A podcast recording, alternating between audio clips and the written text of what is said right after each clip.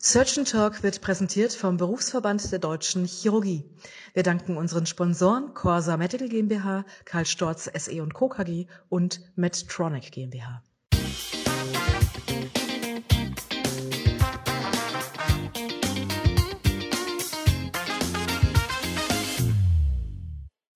Liebe Zuhörerinnen, liebe Zuhörer, ganz herzlich willkommen zu einer weiteren Ausgabe von Surgeon Talk, dem chirurgischen Podcast rund um die Chirurgie und alles, was hier spannend ist.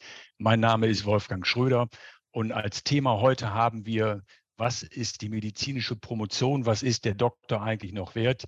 Zugrunde liegt dem ein Beitrag, der in der Zeit im Mai publiziert wurde von unserem heutigen Gast, Frau Annalena Scholz. Herzlich willkommen. Ich freue mich, dass Sie heute dabei sind. Ich mache das wie immer, dass ich unseren Gast auch kurz vorstelle. Das will ich machen. Sie sind Redakteurin im Wissensressort der Zeit, schreiben dort über Bildung, Hochschule und Wissenschaft. Sie sind eigentlich vom Fach bei der Promotion, weil sie im Zeitcampus Promotionsratgeber sind und dort auch regelmäßig publizieren. Und was ich auch bemerkenswert finde, sie sind eben nicht nur Journalistin, sondern auch als Wissenschaftlerin tätig gewesen, vielleicht dann auch tätig. Sie haben nämlich selbst promoviert, das war an der Freien Universität Berlin, das im Fach Germanistik über Heinrich von Kleist und Franz Kafka. Also Sie wissen, wovon Sie reden. Ähm, wir fanden diesen Artikel extrem spannend und freuen uns, dass Sie heute dabei sind. Mit von der Partie als Dritter ist Avi Schottland, auch einer der Moderatoren von Surgeon Talk und selbst Medizinstudent, der noch nicht promoviert hat und der vor der Entscheidung steht, ob das für ihn eine Option ist. Avi, herzlich willkommen auch an dich. Ich will kurz auch noch einführen in das Thema. Wir haben diesen Artikel mit großer Freude gelesen, fanden das großartig. Es geht heute aber nicht um die Plagiate und Plagiatsräder, Frau Scholz, die Sie auch lange adressieren, sondern es geht eigentlich um die Frage, dass wir eine Empfehlung aussprechen, ob Medizinstudierende heute promovieren sollten oder nicht. Und wir haben das so ein bisschen eingeteilt in zwei Blöcke. Einmal die gesellschaftspolitische Bedeutung der Promotion im Allgemeinen und dann geht es um die Promotion in der Medizin. Meine erste Frage an Sie, Frau Scholz. Wie sind Sie auf dieses Thema überhaupt gekommen, einen solch wirklich langen Beitrag zu schreiben? War das eine Anfrage von der Redaktion oder hatten Sie ein genuines persönliches Interesse an diesem Thema? Ja, hallo erstmal und vielen Dank für die Einladung. Ich freue mich total, hier zu sein. Auch dass Monate später nach der Recherche jetzt noch so ein Nachklapp kommt. Ähm, das freut mich, weil ich dann auch immer noch mal neu über das Thema nachdenken kann. Äh, wie kam ich darauf? Ich habe, äh, weil ich eben über Bildung und Wissenschaft, Wissenschaftspolitik berichte, regelmäßig immer mal wieder über Plagiatsfälle berichtet. Äh, der letzte größere, den viele mitbekommen haben, war der um die ehemalige Familienministerin Franziska Giffey. Und ähm, als das dann endlich irgendwann mal entschieden war, dass ihr Doktortitel aberkannt wird, da habe ich dann relativ spontan noch äh, einen Kommentar geschrieben. Und äh, in dem Kommentar habe ich dann eigentlich geschrieben, der Doktortitel ist jetzt so ungefähr zehn Jahre nach dem Gutenberg-Fall ähm, irgendwie beschädigt. Der ist beschädigt, weil eben manche Leute schludern beim Promovieren und äh, der ist auch beschädigt, weil die Universitäten das Plagiatsverfahren nicht gut gehandelt haben. Und auf diesen kleinen Kommentar, wirklich so ein bisschen spontan rausgeworfenen Kommentar, habe ich unheimlich viele Leserbriefe bekommen. Äh, von Leuten, die selbst promoviert haben oder auch nicht. Und also da gab es irgendwie einen Schwung an Post.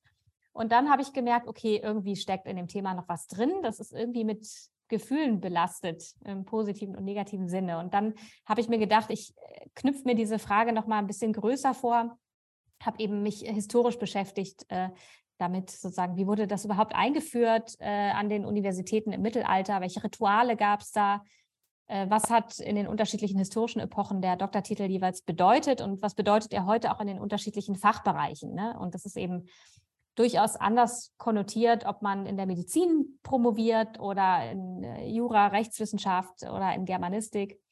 Und ähm, ja, also ich kann sagen, das war viel Stoff und da gibt es irgendwie viel zu zu sagen. Und die Frage, ob man heute noch promovieren sollte, ist gar nicht so leicht zu beantworten. Mhm. Das stimmt. Ich, ich will ein Zitat von Ihnen hier äh, auch aufführen, was so ein bisschen die Quintessenz ist aus Ihrer Arbeit. Sie schreiben nämlich da, akademische Titel verlieren an Glanz, gewinnen aber an Bedeutung. Können Sie das erklären, was Sie damit meinen? Hm.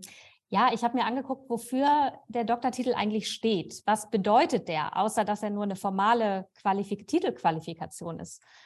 Und ähm, äh, da zeigt sich eben, dass das sich verändert hat und dass wir auch einen veränderten Bildungsbegriff pflegen und vielleicht auch gerade jetzt in den letzten Jahrzehnten sowas wie, eine, wie einen neuen Bildungsbegriff ähm, entwickeln und kultivieren.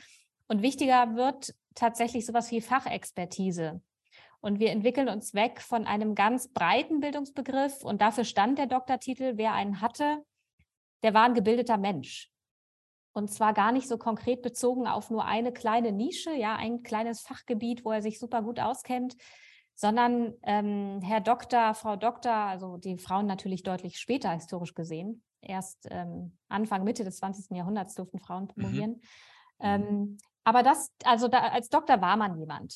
Ne? Und ähm, stand war sozusagen in so einer, wenn man das in dem alten ähm, Adelssystem so sieht, war man wie so, ein, so, eine, so eine Art Gelehrtenadel.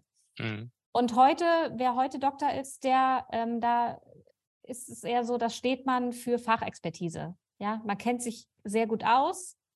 Ähm, dafür wird man auch angestellt, bezahlt, besser bezahlt, wird man eher eine Führungskraft. Ne? Das zeigen Statistiken und ähm, Studien. Ähm, aber man ist auch, also das ist sagen, nischiger geworden. Und aber deswegen ja. nicht weniger mhm. relevant. Ne? Es bedeutet nur etwas anderes. Ja ähm, dieses Promovieren lohnt sich für Mediziner, wie Sie das beschreiben, ja sowieso. Ich meine, bei den Medizinern ist auch ohne Promotion Vollbeschäftigung. Ja, wer heute einen Abschluss hat als approbierter Arzt, findet auch eine Anstellung. Und was Sie da schreiben, dass es sich finanziell lohnt, promovieren, gilt für die Mediziner vielleicht auch nicht so, weil wir werden nach Tarifvertrag äh, bezahlt, unabhängig davon, ob wir promoviert sind oder nicht. Mhm. Avi, ich gebe mal weiter an dich. Genau, wir sind zwar schon mittendrin, aber trotzdem nochmal Hallo, äh, auch von mir. Freue mich, dass wir zusammen dieses spannende Thema angehen.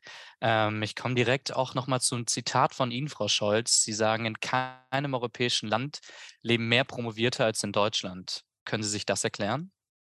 Ja, das sind Sie schuld. Das sind tatsächlich die äh, medizinischen Doktortitel, die blähen sozusagen die Statistik etwas auf. Ja. In vielen anderen Ländern gibt es eben ein äh, andere, anders gearteten Titel, einen medizinischen Doktor MD mhm. in den mhm. USA, zum Beispiel sogar in Österreich. Österreich ist ja ein titelfanates Land. Äh, mhm. Äh, dort wird man sogar als Frau Magister angesprochen, wenn man einfach nur einen Hochschulabschluss hat.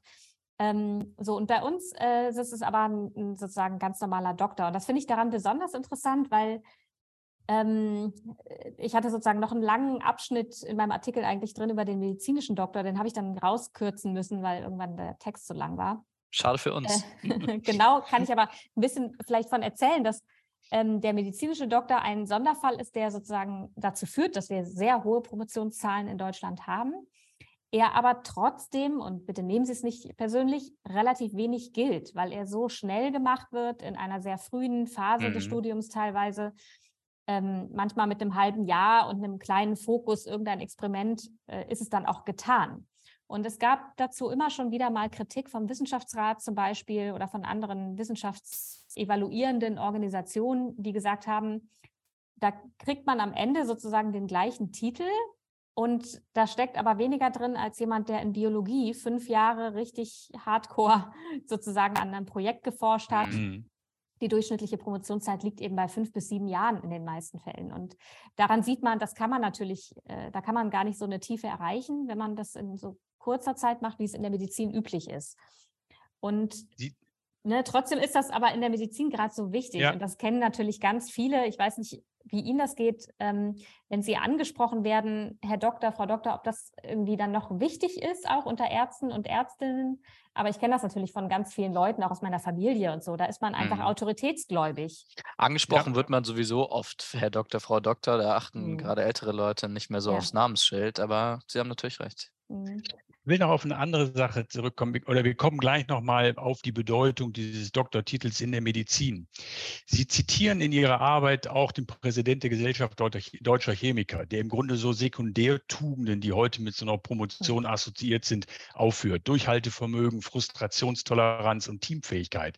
Sind das nicht schon eigene Qualifikationsmerkmale eines Akademikers, unabhängig von, dem, von der eigentlichen wissenschaftlichen Arbeit, die auch dafür sprechen, sprechen, dass eine Promotion durchaus noch ihren, ihren Stellenwert hat?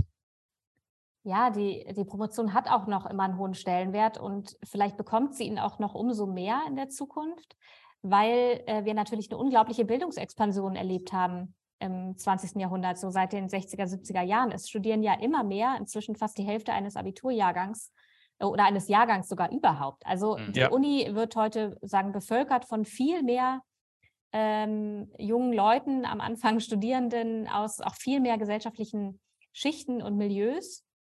Ähm, und diese Verbreiterung führt natürlich dazu, dass äh, heutzutage ähm, bald, äh, also äh, es gibt dieses Wort, was ich überhaupt nicht schätze, von der ähm, Akademikerschwemme oder so. Ähm, mhm. Das finde ich schon in sich ein bisschen problematisch, aber was dahinter steht, ist ja eine enorme Verbreiterung ähm, der, ähm, dieses Bildungsabschlusses in der Gesellschaft. Und das bedeutet, wer sich davon nochmal abgrenzen möchte und nochmal zeigen möchte, ich war aber noch ein bisschen fleißiger, noch ein bisschen besser, noch ein bisschen schlauer, habe noch ein bisschen härter gearbeitet, ähm, der macht dann eben da noch weiter. Und da gibt es aber einige. Es Genau, ja. Sie, Sie, Sie, führen das an, dass aber in einigen Bereichen immer weniger Leute oder immer weniger Berufstätige promovieren. Sie zitieren da auch Ihre eigene Redaktion und ja. vergleichen das über die Jahre, wie im Grunde die Zahl der promovierten Redaktionsmitarbeiter, Mitarbeiterinnen in der Zeit abnimmt. Ist das auch gleichzeitig ein Verlust dieser Sekundärtugenden, ähm, die Sie selbst beobachten, oder warum hm. ist es in einigen Bereichen der Fall?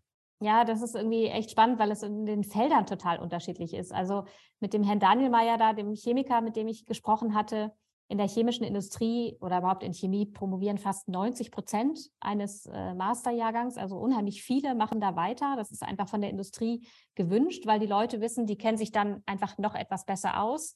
Und deswegen machen das viele. Auch Biologie ist so ein Fach. Ja. Mhm. ja. Ähm, in den Geisteswissenschaften wiederum ähm, wird da wird es weniger wichtig. Und das sind jetzt sozusagen Medien, bei einer Zeitung zu arbeiten, das waren, sind eben häufig Geistes- und SozialwissenschaftlerInnen. Und ähm, ja, da wird dann aber was anderes wichtig, nämlich, dass man doch mal so ein Handwerk erlernt wie journalistisches Schreiben oder ganz viel heute mit Blick auf Online-Medien, dass man da ausgebildet wird in Datenjournalismus oder ähm, ne, sagen Online, Online-Medium, Video, ähm, also ist das schon vom Fach abhängig im Grunde, in dem man arbeitet, in dem man berufstätig ist, ob eine Promotion letztendlich die Karrierechancen erhöht oder auch nicht. Also für die naturwissenschaftlichen Bereiche würden Sie uneingeschränkt zustimmen, während Sie für die, ich sag mal, die anderen Bereiche die Bedeutung eher abnehmend sehen. Ja, oder genau, nicht mehr so, ähm, so wichtig vielleicht in den Geistes- und Sozialwissenschaften, ist auch nicht, ist auch nicht hinderlich ähm, promoviert zu haben. Ja, Aber es ist eben, man, man hat ja eine Konkurrenz, die währenddessen schon mal was anderes macht, auf den Arbeitsmarkt drängt. Es ist jetzt auch, denke ich, äh, das konnte ich nicht äh, evaluieren. Unser, das Impressum der Zeit habe ich eben einmal ausgezählt von den 60er Jahren bis heute. Und da habe ich eben gesehen, es werden immer weniger, die einen Doktortitel haben. Ich denke aber, dass es auch in Museen vielleicht so ist, in so Kultur- und Bildungseinrichtungen, mhm. wo unheimlich viele Leute aus den Geisteswissenschaften dann irgendwann mal hingegangen sind, und das ist heute wahrscheinlich nicht mehr so nötig. Ja. Mhm. Ich glaube trotzdem nicht, da steckt nicht unbedingt ein Verfall hinter, aber ähm, äh, das ist eben ja offensichtlich sektorenabhängig. Und ähm, das stützt so ein bisschen diese These von der Fachexpertise, die wichtig ist. Ja. Ne? Also in der Chemie will man dann eben zeigen, ich kenne mich richtig gut aus in diesem einen Teilbereich der Chemie. Ja, ich möchte da auch ein bisschen überleiten jetzt zur medizinischen Promotion, nämlich die Frage, ist das in diesem Bereich notwendig oder nicht? Und da haben Sie eine sehr wunderbare Fußnote. Ich will das auch nochmal zitieren. Keine noch so schlaue Dr. Phil wird derart inbrünstig adressiert wie die Frau Doktor aus der Hausarztpraxis. Das ist ja fast. Stimmt das? Können Sie das, können Sie das bestätigen? Ich wollte umgekehrt fragen, Frau Scholz, wenn Sie zu einem Arzt gehen, der keinen Doktortitel hat, ob Sie das Gefühl haben, bei einem richtigen Arzt behandelt zu werden? Ja, aber ich bin nicht so repräsentativ, weil ich mich eben damit beschäftigt habe und weiß, auch wenn jemand einen Doktortitel hat, heißt das jetzt auch nicht unbedingt, also kann natürlich, aber heißt nicht unbedingt, dass es jetzt eine wahnsinnige Koryphäe ist im Vergleich hm. zu jemandem ohne. Äh, aber Sie können, sich vor, Sie können sich vorstellen, dass die Autorität eines solchen Arztes, der eben nicht diesen Doktortitel hat, in gewissen Bevölkerungsgruppen, auch Bevölkerungsschichten, gesellschaftlichen Schichten, nicht so akzeptiert ist als jemand, der diesen Doktortitel als Mediziner trägt. Naja, man, man versucht ja irgendwie äh, sich auch zu orientieren. Und wenn ich jetzt irgendwie google, neulich habe ich, brauchte ich irgendwie mal einen Termin bei einem Orthopäden oder bei einer Orthopädin, dann habe ich gegoogelt, äh, Orthopäde Berlin-Charlottenburg. So, und dann kriege ich irgendwie 20 angezeigt und dann sind da vielleicht fünf dabei ohne Doktortitel. Und mh, hm, ich glaube, dass dann wahrscheinlich die meisten Leute, die in der gleichen Situation sind, vielleicht dann dieses Kriterium nochmal benutzen. Das ist einfach ein Auswahlkriterium. Ne? Damit habe ich so ein anderes Grüppchen. Aber das kann ich jetzt nicht verifizieren oder so. Ne? Aber ähm, ich glaube, in der Medizin steht der Doktor schon noch was. Einfach auch, das ist wie so ein Name. Man sagt ja auch da viel mehr Herr Doktor, während ich selten so angesprochen werde als Frau Doktor. Ne? Wahrscheinlich ist das auch eine doppelte Bedeutung dieses Wortes Doktor. Genau, Doktor man meint damit auch die Anrede, so wie Herr Pfarrer, ne? so wie Herr Pfarrer oder Frau Pfarrerin. Da ist das vielleicht genau. so ähnlich. Das ist irgendwie verschmolzen. Ja. ja. Avi, du stehst ja vor der Frage, ob du promovieren sollst oder nicht. In mhm. Deutschland, wir haben uns schwer getan, Zahlen rauszusuchen, aber so 60 Prozent der Medizinstudierenden macht noch eine Promotion, 40 nicht. Tendenz eher steigend zu Nicht-Promotion. Ähm, was würdest du sagen, sind die Ursachen, dass unter den Medizinstudierenden die Promotion doch auch eher an Bedeutung verliert? Ähm, ich glaube, da gibt es so einige Faktoren, die zusammenkommen. Ähm, zum einen heißt so eine Promotion, das hat Frau Scholz schon gesagt, ähm, irgendwie ein halbes Jahr recherchieren, was gut und schlecht ist. Ein halbes Jahr ist nicht viel, aber das kann für manche schon ähm, irgendwie ein halbes ein Jahr länger das Studium verlängern. Wer weiß, wer, wie, wie die unterschiedlichen Leute Zeit haben. Ähm, ich denke außerdem dadurch, dass was auch du schon angesprochen hast, Wolfgang, es gibt keinen Fachkräftemangel. Ähm, warum sollte ich mich also promovieren, um mich noch mehr abzuheben, wenn ich doch sowieso einen Job bekomme? Mhm. Und ähm, ich bekomme auch mit, wie viele Oberärzte, Chefärzte teilweise auch schon keinen Doktor haben, was vielleicht vor 20 Jahren nicht gegeben hätte, als die Leute noch aus der Uni gekommen sind und ähm, sich gegen andere durchsetzen mussten in ihrem Fach, beziehungsweise bei der Bewerbung. Mhm. Außerdem auch spannend, was Frau Scholz angesprochen hat. Also selbst ich, der manchmal nach dem Arzt guckt, aus dem medizinischen Bereich komme, ich gucke oft auf die Internetbewertung irgendwie, wie sind die Ärzte bewertet, taugt das was? Ähm, da ist irgendwie zweitrangig auch schon, hat der einen Doktor oder nicht? Mhm. Ist er gut bewertet? Ist er nebenan? Hat er irgendwie auf äh, Doctolib Online bald einen Termin? Und dann passt das. Und wenn ich, glaube ich, ins Krankenhaus komme, ähm, da ist ein netter, netter Arzt, nette Ärztin, dann reicht mir das auch, wenn ich mich da geborgen fühle. Ich glaube, das ist für viele Medizinstudenten so eine Sache, hat man Lust jetzt das Studium zu verlängern oder danach noch Pause zu machen und das für einen Doktor zu nutzen, auch wenn ich mich dann, also, oder wenn ich mich da nicht viel anstrengen muss. Das ist ja auch das Problem an der ganzen Sache, dass viele irgendwie schauen, wo kriege ich es hin, leichten Doktor zu machen. Mhm. Ähm, einfach für den Namen, das sagt das Ganze ja schon, irgendwie einen Doktor zu machen und nicht irgendwie was Forsch eine Forschungsleistung zu erbringen. Ähm, daran hakt so ein bisschen, meiner Meinung nach. Ja, ich möchte einen anderen Aspekt vielleicht noch auch an Sie, Frau Scholz, und an dich, Avi, mit ins Spiel bringen die Medizin ist ja im Grunde auch noch ein naturwissenschaftliches Fach und wir sind ja immer noch bemüht, auch Evidenz zu generieren. Das hat ja die Covid-Pandemie bestens gezeigt, wie wichtig das ist, wissenschaftliche Erkenntnis zu haben, um eine solche Pandemie auch wirklich gezielt angehen zu können. Und das geht eben nur über wissenschaftliche Qualifikation. Wenn man davon ausgeht, wir arbeiten in einem wissenschaftlichen Fach, dann ist das doch auch mehr als recht, dass man die Grundlagen, wie Wissenschaft wie wissenschaftliche Erkenntnis entsteht, wie Evidenz entsteht, das als Student lernt, um dann hinterher auch beurteilen zu können, woher dieses Wissen überhaupt kommt. Und das ist doch auch ein Aspekt der Promotion, den man mit berücksichtigen muss. Frau Scholz, wie sehen Sie das? Ja, äh, sehe ich tatsächlich genauso und finde ich auch, also wenn ich weiß, der Doktortitel steht wirklich für was, nämlich für, ne, jemand hat richtig wissenschaftlich gearbeitet und sich da auch durchgebissen. Und ähm, das imponiert mir schon auch. Und das bin ich auch bereit, quasi als Währung zu akzeptieren.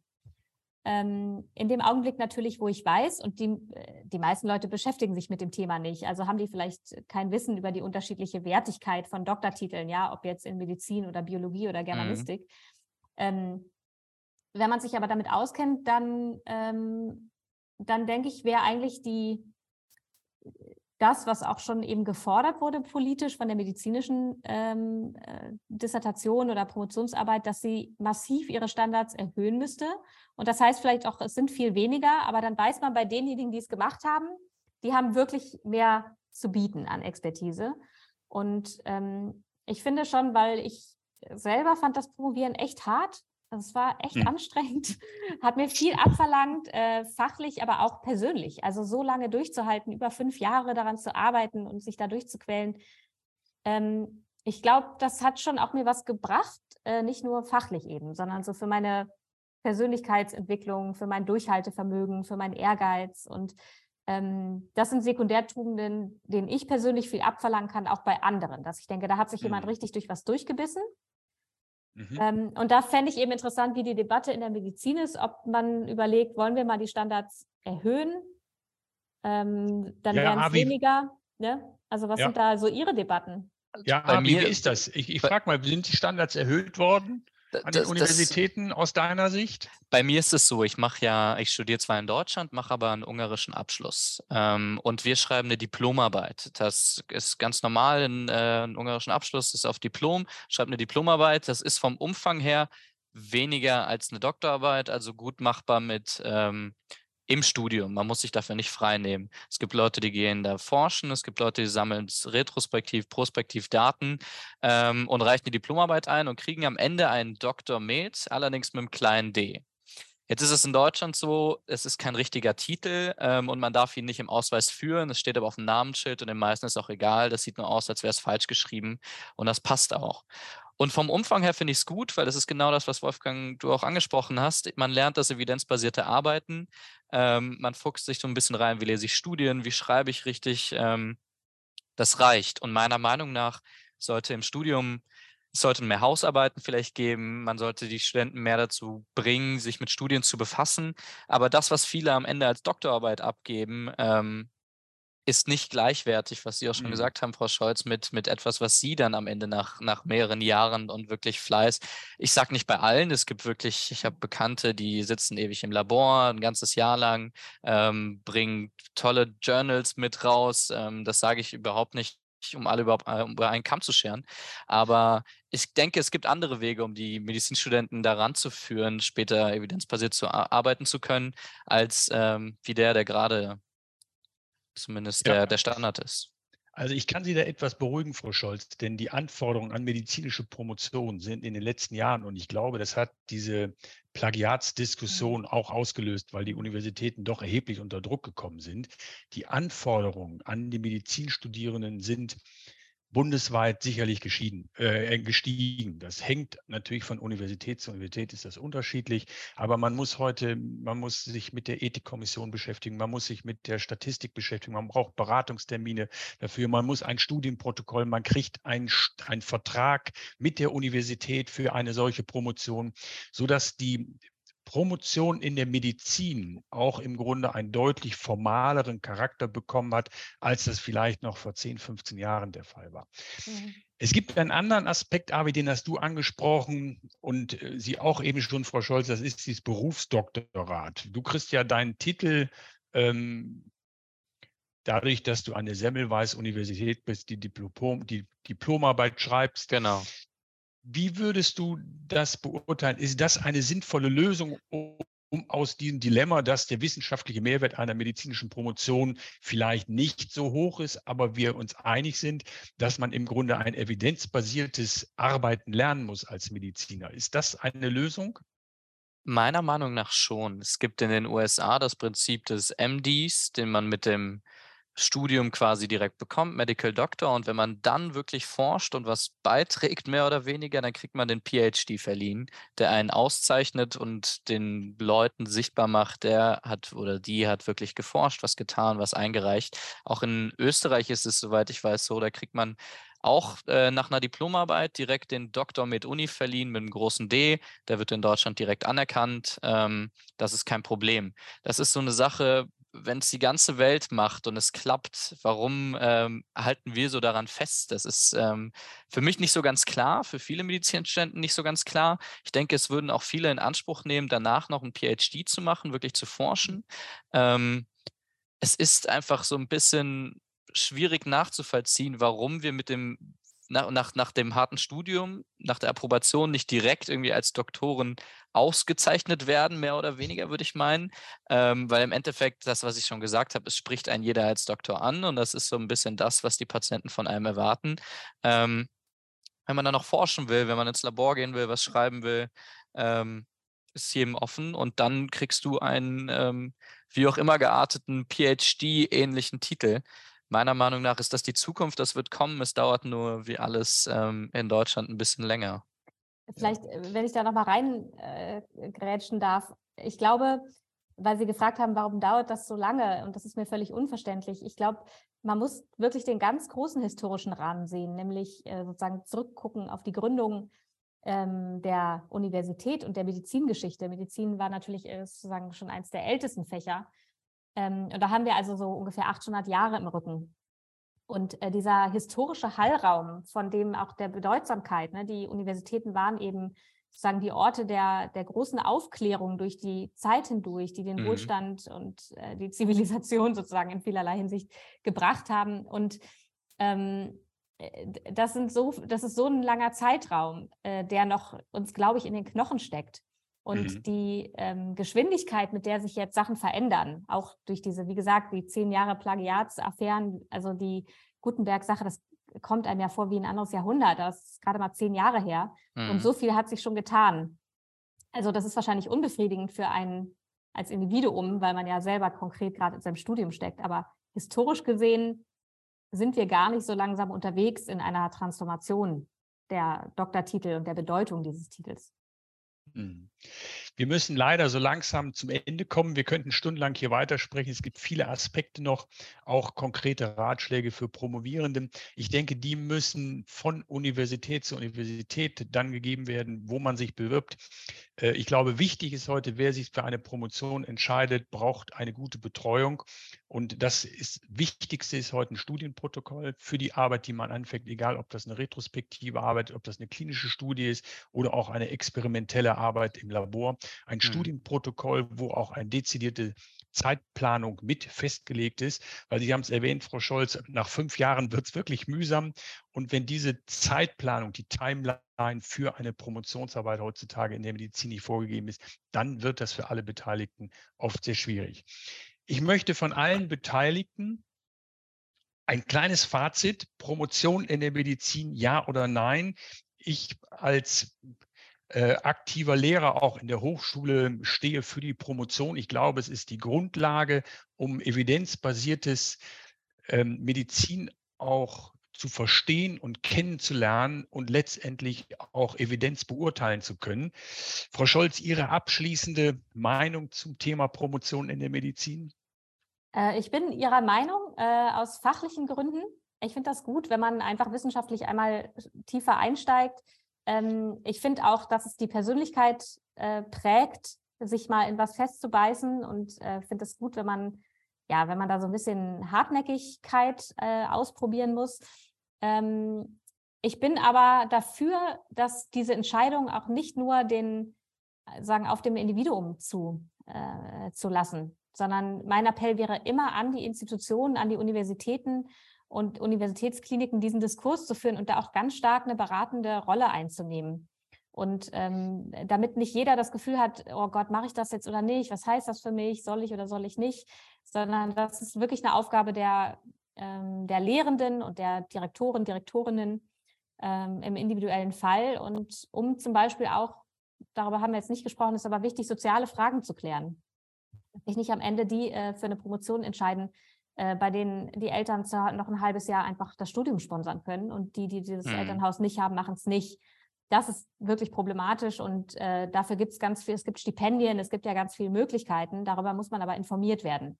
Und äh, ja. deswegen mein Fazit, institutionelle Verantwortung dafür, dass die Promotion gelingen kann. Und wenn die da ist, dann würden Sie für die Promotion plädieren. Absolut. Perfekt. Avi, Ich, willst du promovieren oder nicht? ich habe es noch nicht bereut. Ich stehe kurz vorm Abschluss, ähm, nicht promoviert zu haben, nicht unterbrochen zu haben. Aber ich denke, ich werde es tun, weil ich eben, glaube ich, noch mitten in dieser von Frau Scholz angesprochenen Transformationsphase bin. Es zählt eben noch was. Es ist irgendwie noch wichtig. Ähm, ich denke, ich werde es tun. Ich mache das aber auch von dem Fachbereich und von dem Ort abhängig, wo ich später anfangen werde. Das habe ich mir immer so gedacht. Ich hoffe einfach, dass ich später in meinem Arztleben dazu was beitragen kann, dass wir das Ganze ein bisschen umstrukturieren, verändern, ähm, angehen, dass sich zukünftige Medizinstudenten nicht in dieser Situation zwangsläufig befinden, doch darüber nachdenken zu müssen. Ich denke, es gibt genug Dinge, die man jetzt schon beachten muss. Ähm, aber wahrscheinlich werde ich es äh, noch tun, ja. Ja. Herzlichen Dank bei Ihnen, Frau Scholz, dass Sie heute dabei waren. Avi, auch bei dir. Herzlichen Dank. Ich Danke hoffe, dass das das Thema so, ja, so spannend war, dass wir Zuschriften bekommen, wie Promotion heute gehandhabt werden sollte, während oder nach dem Medizinstudium. Ich bedanke mich bei allen fürs Zuhören und freue mich jetzt auf die nächste Ausgabe von Surgeon Talk zusammen mit euch. Euer Wolfgang Schröder.